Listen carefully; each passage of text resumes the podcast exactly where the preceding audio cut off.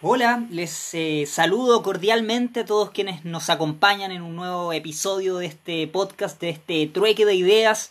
Eh, soy Raúl Espina y estamos eh, comenzando un, nuevo episodio muy interesante y muy importante porque estamos saliendo de las fronteras. Por primera vez tenemos un invitado fuera de Chile y para mí es muy muy importante que este invitado sea de un país vecino, de un país vecino donde pasan muchas cosas, donde pasan muchas cosas culturales, artísticas interesantísimas, donde también están pasando muchas cosas sociales.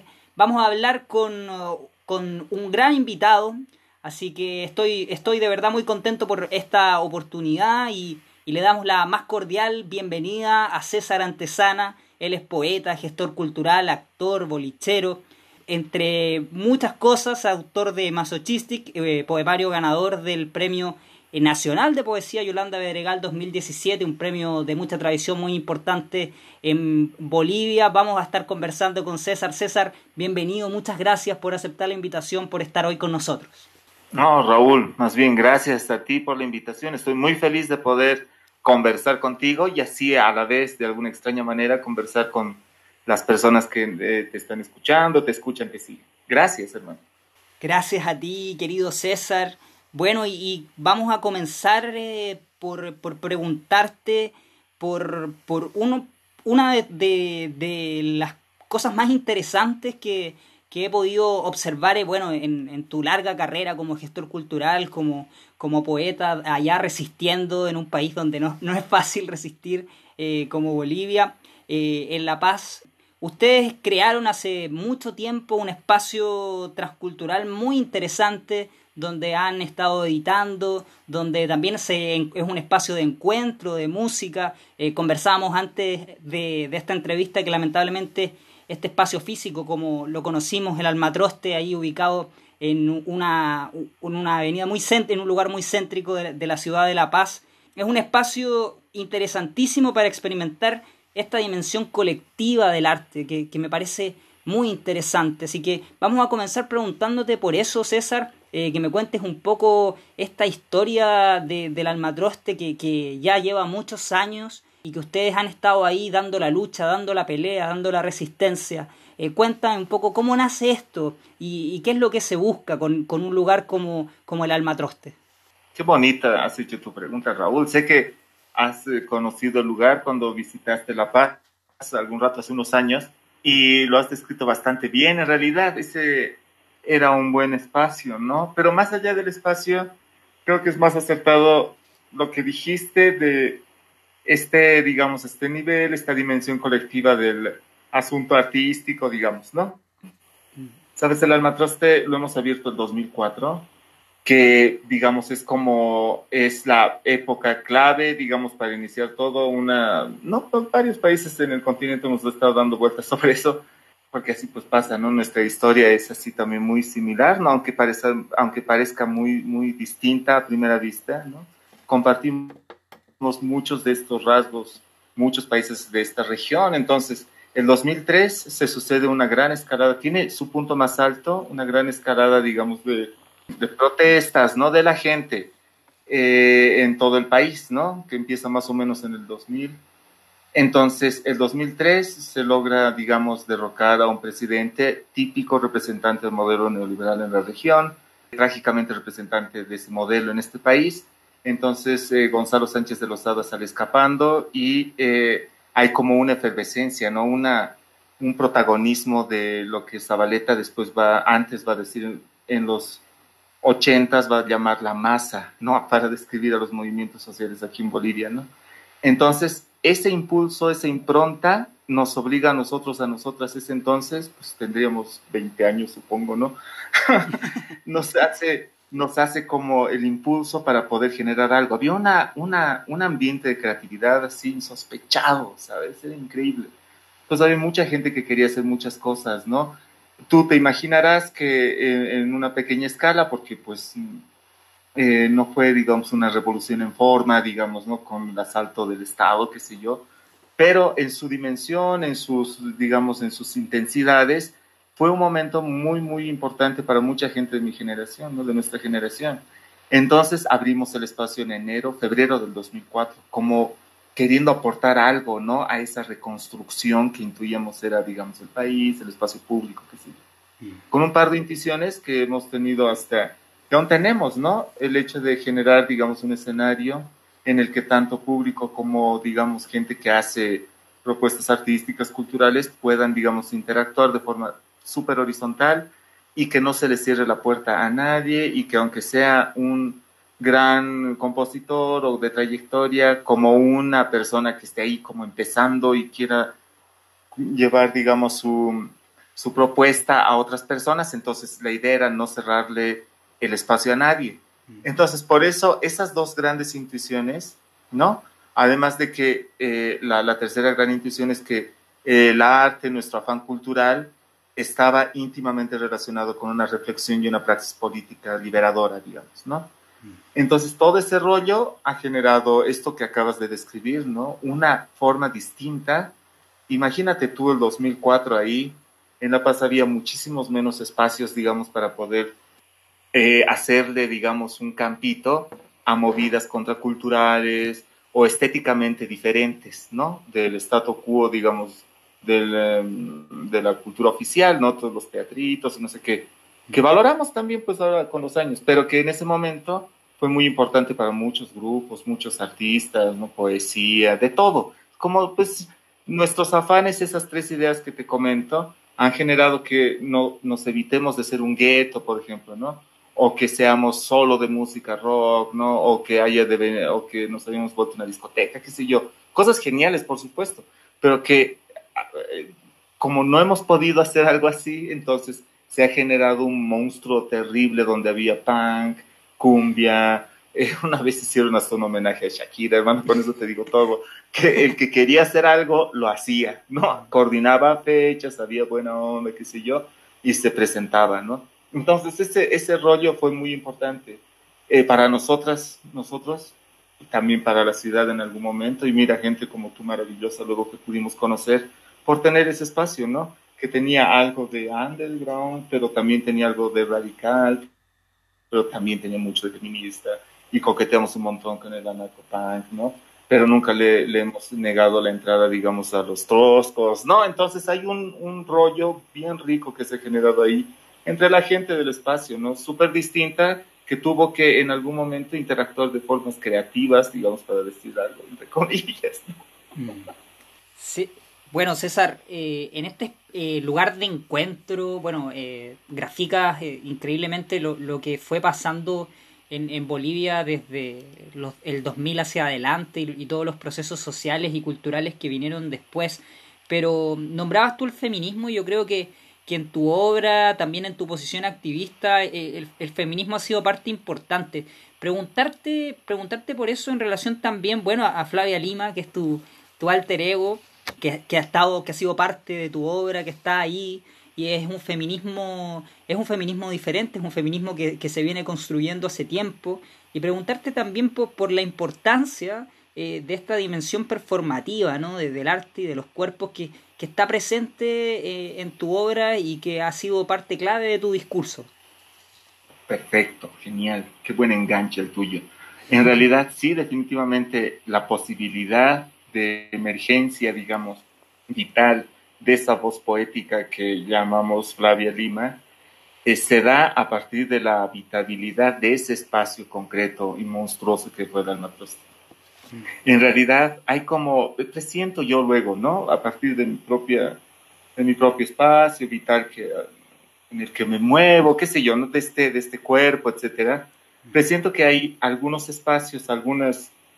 Mm, voces que autocensuramos, ¿no? Reprimimos en algún momento, todas las personas, ¿no? No es que, ah, yo soy especial o algo así, no para nada. Yo creo que todas las personas en mayor o menor medida estamos reprimiendo algunas cosas. Algunas cosas son pues buenas que se queden ahí adentro, ¿no? Demonios insoportables que podrían destruir a otra persona, ¿no? Esas pues que se queden adentro. Pero hay algunas otras que son, digamos, eh, que eh, son contenidas, digamos, de alguna manera, porque habitamos una sociedad machista, patriarcal, racista, ¿no? misógina, etc. Entonces, esta, esta, esta, este performance, digamos, ¿no? de Flavia Lima, sí definitivamente yo lo reconozco como muy mía, digamos, ¿no? desde que tengo memoria, ¿no? aunque suene cliché. Sin embargo, en el transcurso de mi, de, mi, de mi vida, digamos, no he podido encontrar algún espacio, tanto físico como emocional, como teórico, para poder justificar la existencia de ella, digamos, ¿no? Entonces, en esa búsqueda, no búsqueda, no pensar que pues esto está medio raro o esto realmente no es bueno, o pero ¿qué tendría de malo? Entonces, todo ese rollo lo fui arrastrando mucho tiempo, ¿no? El espacio del almatroste, que abrimos ese, ese, ese lugar, que generó una dinámica propia, ¿no? Que el feminismo fue, digamos, encontrando su, su, su, protagonismo en el espacio y en nuestras vidas, porque teníamos esa impronta, ¿no? Esa impronta de, de, de sospecha con el statu quo, de incomodidad, ¿no? De, decir a, X cosas, todo el discurso que en algún momento, pues, eh, cualquier adolescente, digamos, pseudo izquierdista podría entender. Mm. Pero esa, ese, ese rollo, esa dinámica me llevó a poder, digamos, generar nociones de libertad inusuales. Intuyo yo, claro, la, Bea es mi compañera, digamos, ¿no? Con la que, que llevamos adelante ese alma troste. Han pasado muchas personas por él, por supuesto, como parte del colectivo. Hemos llegado a ser 14 alguna vez en nuestro mejor momento. Y ahora somos, digamos, tres, ¿no? Eh, porque todavía estamos activando algunas cosas. Pero bueno, eh, la Bea que, que, estudia este tipo de cosas como la fiesta y el cuerpo, ¿no? Ella eh, ha encontrado un par de, de de citas teóricas así fascinantes, ¿no? Tipo la libertad, ¿no? Subjetiva, qué sé yo, pero esta también responsable, ética, solo podría generarse a partir de la, de la posibilidad de que el cuerpo, ¿no? Nuestro físico, lo material, pudiese en el roce de la fiesta eh, fluir libremente. Entonces esto me parece así genial, ¿no? Ahora que lo encuentro, gracias a la DEA, pero después de haberlo experimentado, ¿no? Ese rollo del roce de los cuerpos en la fiesta, esa posibilidad de sentirse libres, ¿no? Liberadas, liberados en un espacio común, horizontal, etcétera, ha sido fundamental para poder encontrar la voz de Claudia Lima para mí. Mm. Y en medio de la vorágine del almatroste he podido generar, eh, desarrollar, experimentar, darle cabida, darle un protagonismo inusual, digamos, a esa voz femenina en mi propia producción escritural. Y por eso me parece así genial el enganche que acabas de hacer entre el alma troste y la Flavia Lima. César, y, bueno, dentro de, de, lo, de, lo, que dices y dentro de esta lucha y dentro de esta voz que, que te acompaña y, y, esta, esta maravillosa cita que hace eh, a Bea, que, que, es tu compañera y que, quien también ha, ha estado detrás de, de, esta construcción del almatroste, eh, leí por ahí mm. una frase tuya que, me llegó mucho y que me parece que, es muy importante en, esta, en esta lucha también que se está haciendo contra una tradición artística que está totalmente secuestrada por las élites. Eh, en Chile, también en Bolivia, también en, muchos eh, países de nuestra región. Y esta frase dice que en lo cotidiano está nuestro heroísmo. Y me parece realmente importante. Y, quisiera preguntarte por eso. ¿Cómo es, cómo esta lucha de todos los días, esta lucha cotidiana, eh, artística, social, cultural, eh, en, en, tiempos tan convulsionados como los que nos toca vivir? Sí, es que hay, una, hay, una, hay un trabajo ¿no? de Georges Perec, de este francés extravagante, que habla de lo infraordinario, ¿no?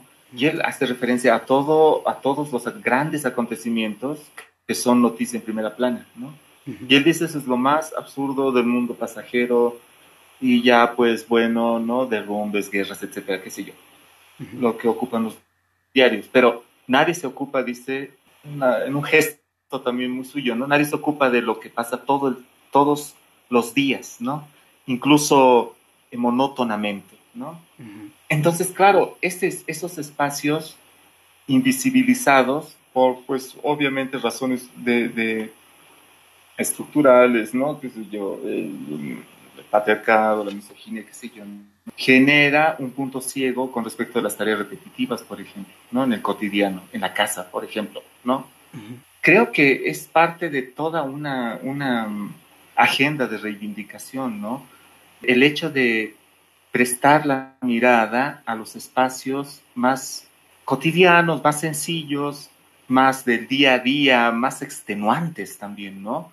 porque cualquiera podría estar de salto en salto, digamos, ¿no? De éxtasis en éxtasis o de orgasmo en orgasmo o de éxito en éxito, de fábula en fábula, qué sé yo, pero estar todos los días en el continuo repetitivo de la reproducción, de la producción de la vida, del cuidado de la vida, eso es realmente valeroso, lo, lo, lo, afirmo de nuevo, ¿no? A mí me, me interesa ese, ese espacio y lo he venido escarbando definitivamente, no solo en mi poesía, no sino eh, en lo que escribo, no, sino también en la posibilidad de reflexionar esos espacios, a partir de esos espacios cotidianos, ¿no?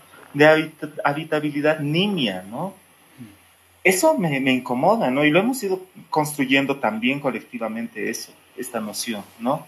De esta visibilización de lo colectivo, de lo pequeñito, ¿no? De lo que se está haciendo día a día.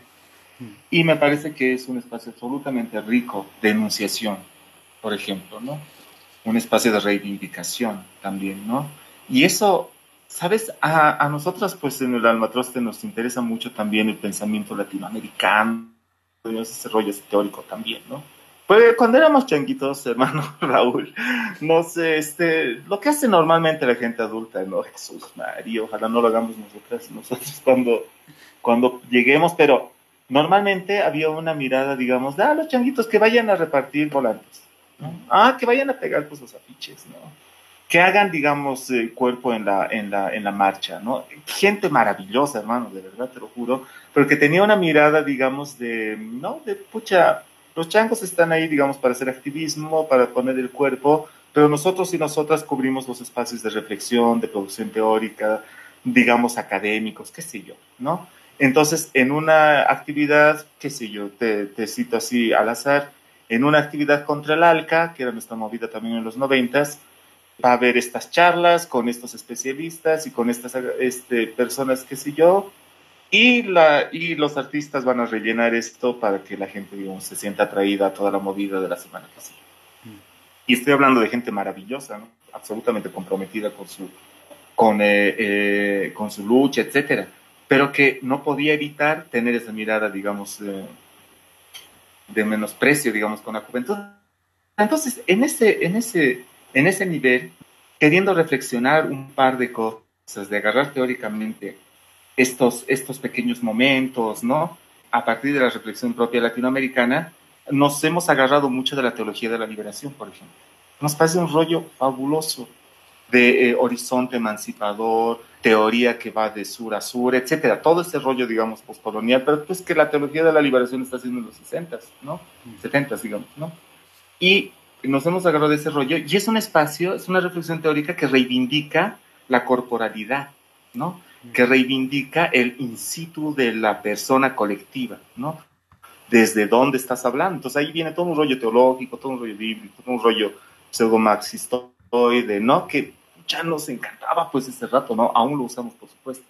Entonces, desde esos espacios, el feminismo igual, ¿no? Genera una posibilidad de todo esto de la reflexión situada, ¿no? Del punto de vista de una teórica que se llama Harding, qué sé yo, cosas muy ricas para reivindicar el espacio tanto íntimo como ese espacio de desgaste invisibilizado. Y eso me parece fabuloso. Sí, y, y bueno, en estas eh, luchas que, que, se van acumulando con los años y que van apareciendo de nuevo y, y toda esta, esta suma de, de teoría que, que, también se va acumulando y que van apareciendo nuevas, nuevas experiencias. Hablas de, de la corporalidad como algo clave y me, y me, parece, me parece que es fundamental en un momento eh, social, histórico bien, bien importante que quizás estamos viviendo en, en nuestros países que, que de repente tenemos eh, realidades sociales eh, bien, bien, parecidas. Eh, ¿cómo, ¿Cómo, César, crees tú que podemos derribar barreras como, como de normalidad, estas, estas barreras de, de fascismo que, que, siguen presentes en la academia, que siguen presentes en, en el arte, que, que, de repente nos ponen limitantes y, y, no permiten que empecemos a, a, mirar esta visión más colectiva también individual, pero en el sentido de, de, cuerpos que, que, habitan un territorio y que son parte de, algo, más allá de, una frontera y más allá de, una bandera. Es una pregunta terrible esa, ¿no? insufrible Muy difícil.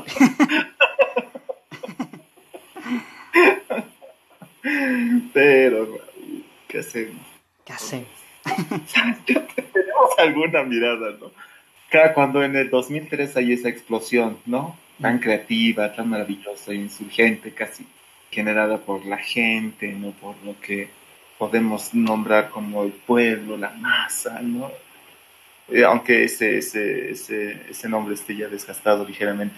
Pero cuando sucede eso, evidentemente hay un montón de anticuerpos, digamos, ¿no? Mm. Que más o menos podríamos llamar como la reacción, ¿no? Entonces hay un montón de, de, de, Hay un cuerpo que se hace presente en un espacio público y que se pone del lado conservador, ¿no? Porque trata de que no cambien las cosas, ¿no? Porque pues están cómodas esas personas con ello. Entonces toda esta otra gente pues que definitivamente no está cómoda, eh, generan una, se ponen del lado, digamos, de la, ¿no? de la protesta, de la necesidad de transformación, etc. Mm. Entonces, claro, hay todo un ciclo, ¿no? Interesantísimo de ver con sus sombras y luces, etcétera, eh, que tiene que ver con, con, la emergencia del MAS después del 2006 y tiene que ver también con su caída el año pasado y con esta eh, vuelta, digamos, en las últimas elecciones tiene que ver con estos espacios en los que las personas que tienen privilegios se niegan, digamos, a soltarlos, a dejarlos ir. Pero eso pues nos funciona bien teóricamente. Creo que cuando nos ponemos a ver elementos como los que has mencionado, que estas actitudes conservadoras también están visibles o se hacen presentes, digamos, o se manifiestan en espacios como la cultura, ¿no? ¿Qué sé yo, lo laboral, no, la filosofía y pensamiento incluso, un montón de sujetos todavía elaborando, digamos, eh, una lista, ¿no? Una checklist así súper neoliberal la semana pasada en los diarios de, de, aquí de La Paz, digamos. Entonces, cuando estas, estos discursos conservadores están plagando un montón de este, no solo los grandes temas de macro político economía, ¿no? sino nuestros cotidianos, nuestra cultura, nuestra forma de relacionarnos ¿no? entre los artistas, las artistas, que igual parece absolutamente sospechoso, digamos, ese término, que jamás sucedió para definirme a mí, pero bueno, creo que ahí se complica este rollo. Se complica a tal grado que pareciera que nos perdemos. Hemos visto en estos años, Raúl, en este año, quizás hasta ahora, eh, muchos amigos y amigas que hemos querido así inefablemente durante estos años, 10 años, ponte, pasarse muy fácilmente, digamos, a elaborar o a sostener discursos conservadores, por ejemplo. Sí. Incluso racistas y misóginos, mm. homofóbicos, de alguna manera. Entonces, ¿qué es lo que sucede? No? ¿Qué, es, ¿Qué es lo que está pasando para que nuestra cancha esté tan desdibujada, digamos? ¿no? Porque pues era fácil, yo creo, pues no hemos vivido, no somos tan viejos, ¿no, hermano? no hemos vivido en los 70 donde todo era claramente, era el imperialismo norteamericano y el capitalismo y estaba del otro lado Cuba y el socialismo, qué sé yo. Hasta ese tipo de simplificaciones eran posibles en ese entonces. Creo que eso es más difícil ahora, ¿no? Entonces, se ha, complicado, se ha complicado tanto este rollo, también por un elemento más que pues ahí mm, podríamos conversarlo más quizás, pero este rollo de la emergencia de los movimientos sociales, por ejemplo. Es decir, hay movidas de reivindicación de un sinnúmero de sujetos sociales que van haciéndose, digamos, tan específicos que se vuelven casi, casi sordos a, los otros, a las otras demandas de otros sectores sociales. Pienso, por ejemplo, en las movidas ecológicas o animalistas, o incluso los mismos colectivos de reivindicación LGB, LGBT, movimientos feministas, indigenistas, ¿no? O movimientos que tengan como el carisma más interesante de la juventud, la edad, qué sé yo. Cuando, esto, cuando estos movimientos empiezan a generar agendas exclusivistas, es casi imposible recomponerlas. Recomponerlas, digo, en una posibilidad, digamos, de lo que Gramsci llamaba en algún momento hegemonía, es decir, un bloque histórico que pueda articular todas las demandas o la gran mayoría de ellas de otros grupos sociales y que puedan generar un discurso, digamos, de contrapoder, de, qué sé yo, de posibilidad de transformación real, qué sé yo, ¿no? Porque todo bien si en casa, en una casa, una pareja ha logrado generar igualdad, digamos, en la relación de quién hace qué en la casa. Pero eso pues no es, no es, perdón por decirlo, pero no es la gran cosa de frente de toda esta realidad estructural construida afuera, ¿cierto? Eso me parece también muy, muy jodido y que es imprescindible tenerlo en cuenta, así como tenemos en cuenta las necesidades íntimas de transformación, nuestras relaciones más cercanas, eso no puede perdernos en cuanto a una mirada de horizonte un poco más grande. Sé que estoy diciendo un par de cosas así como que pues ya se dijeron y que eh, no responden en absoluto a tu, a tu pregunta devastadora, pero por ahí podemos conversar algo, digamos, hermano.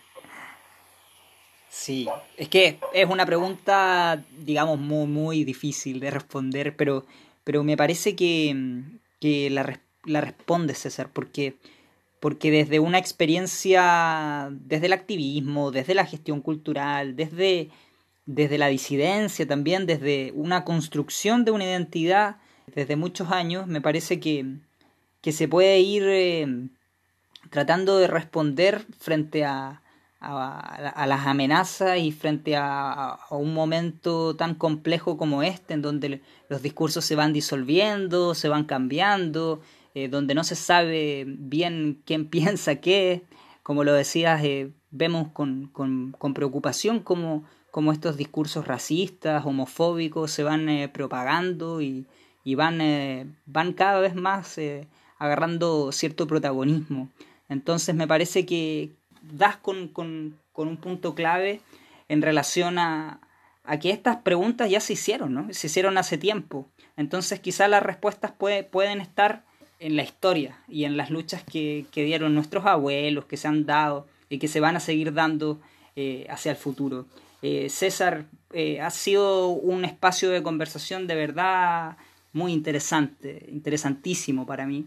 Nosotros acá en Chile en general no, no, no conocemos mucho sobre, sobre las luchas que se han dado allá en Bolivia. Me parece que, que estos puentes de enlace son, son interesantes y son claves. Son claves para, para empezar a conocernos más, para empezar a interactuar más y para empezar a darnos cuenta que, los problemas que tenemos acá son problemas que también tienen ustedes allá y que, y que podemos conversar y que podemos sentarnos a, dialogar y a generar estos puentes. Así que, bueno, eh, agradecerte César por, por, estar con nosotros, por, por acompañarnos en este trueque de ideas, eh, por hablarnos sobre tu arte, sobre tus luchas, sobre tus ideas, sobre eh, sobre todo esto que, te apasiona, porque eso se te nota. Y, bueno, César, muchísimas gracias primero por eso, por estar con nosotros y, por generar estos puentes de enlace, estas conversaciones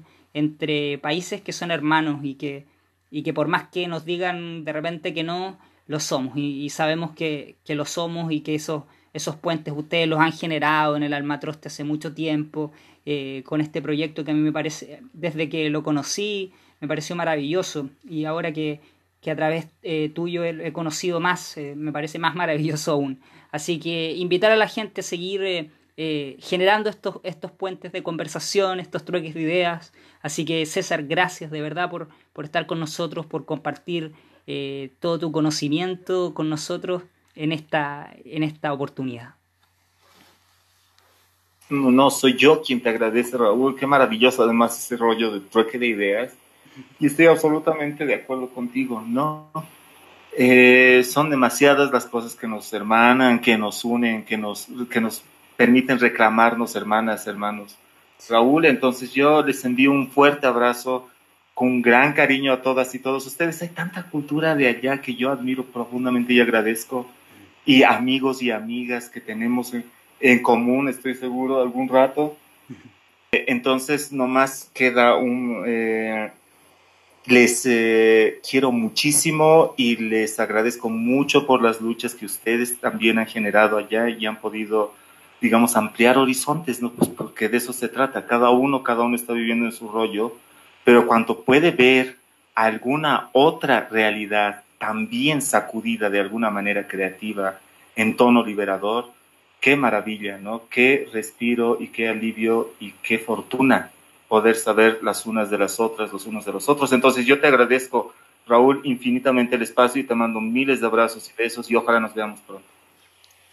Así es, un abrazo, un beso también, César, muchísimas gracias y, y, claro que nos vamos a ver, ojalá, ojalá se pueda recuperar ese espacio maravilloso como el Almatroste y volver a encontrarnos ahí en ese espacio de, de encuentro cultural. César Antesana, muchísimas gracias y ya nos estaremos viendo en una próxima oportunidad. Un abrazo. Un abrazo, hermano. Un abrazo y así nosotros estamos eh, finalizando un nuevo episodio de este trueque de ideas y nos estaremos encontrando en una próxima oportunidad. Les mando un abrazo a todos ustedes.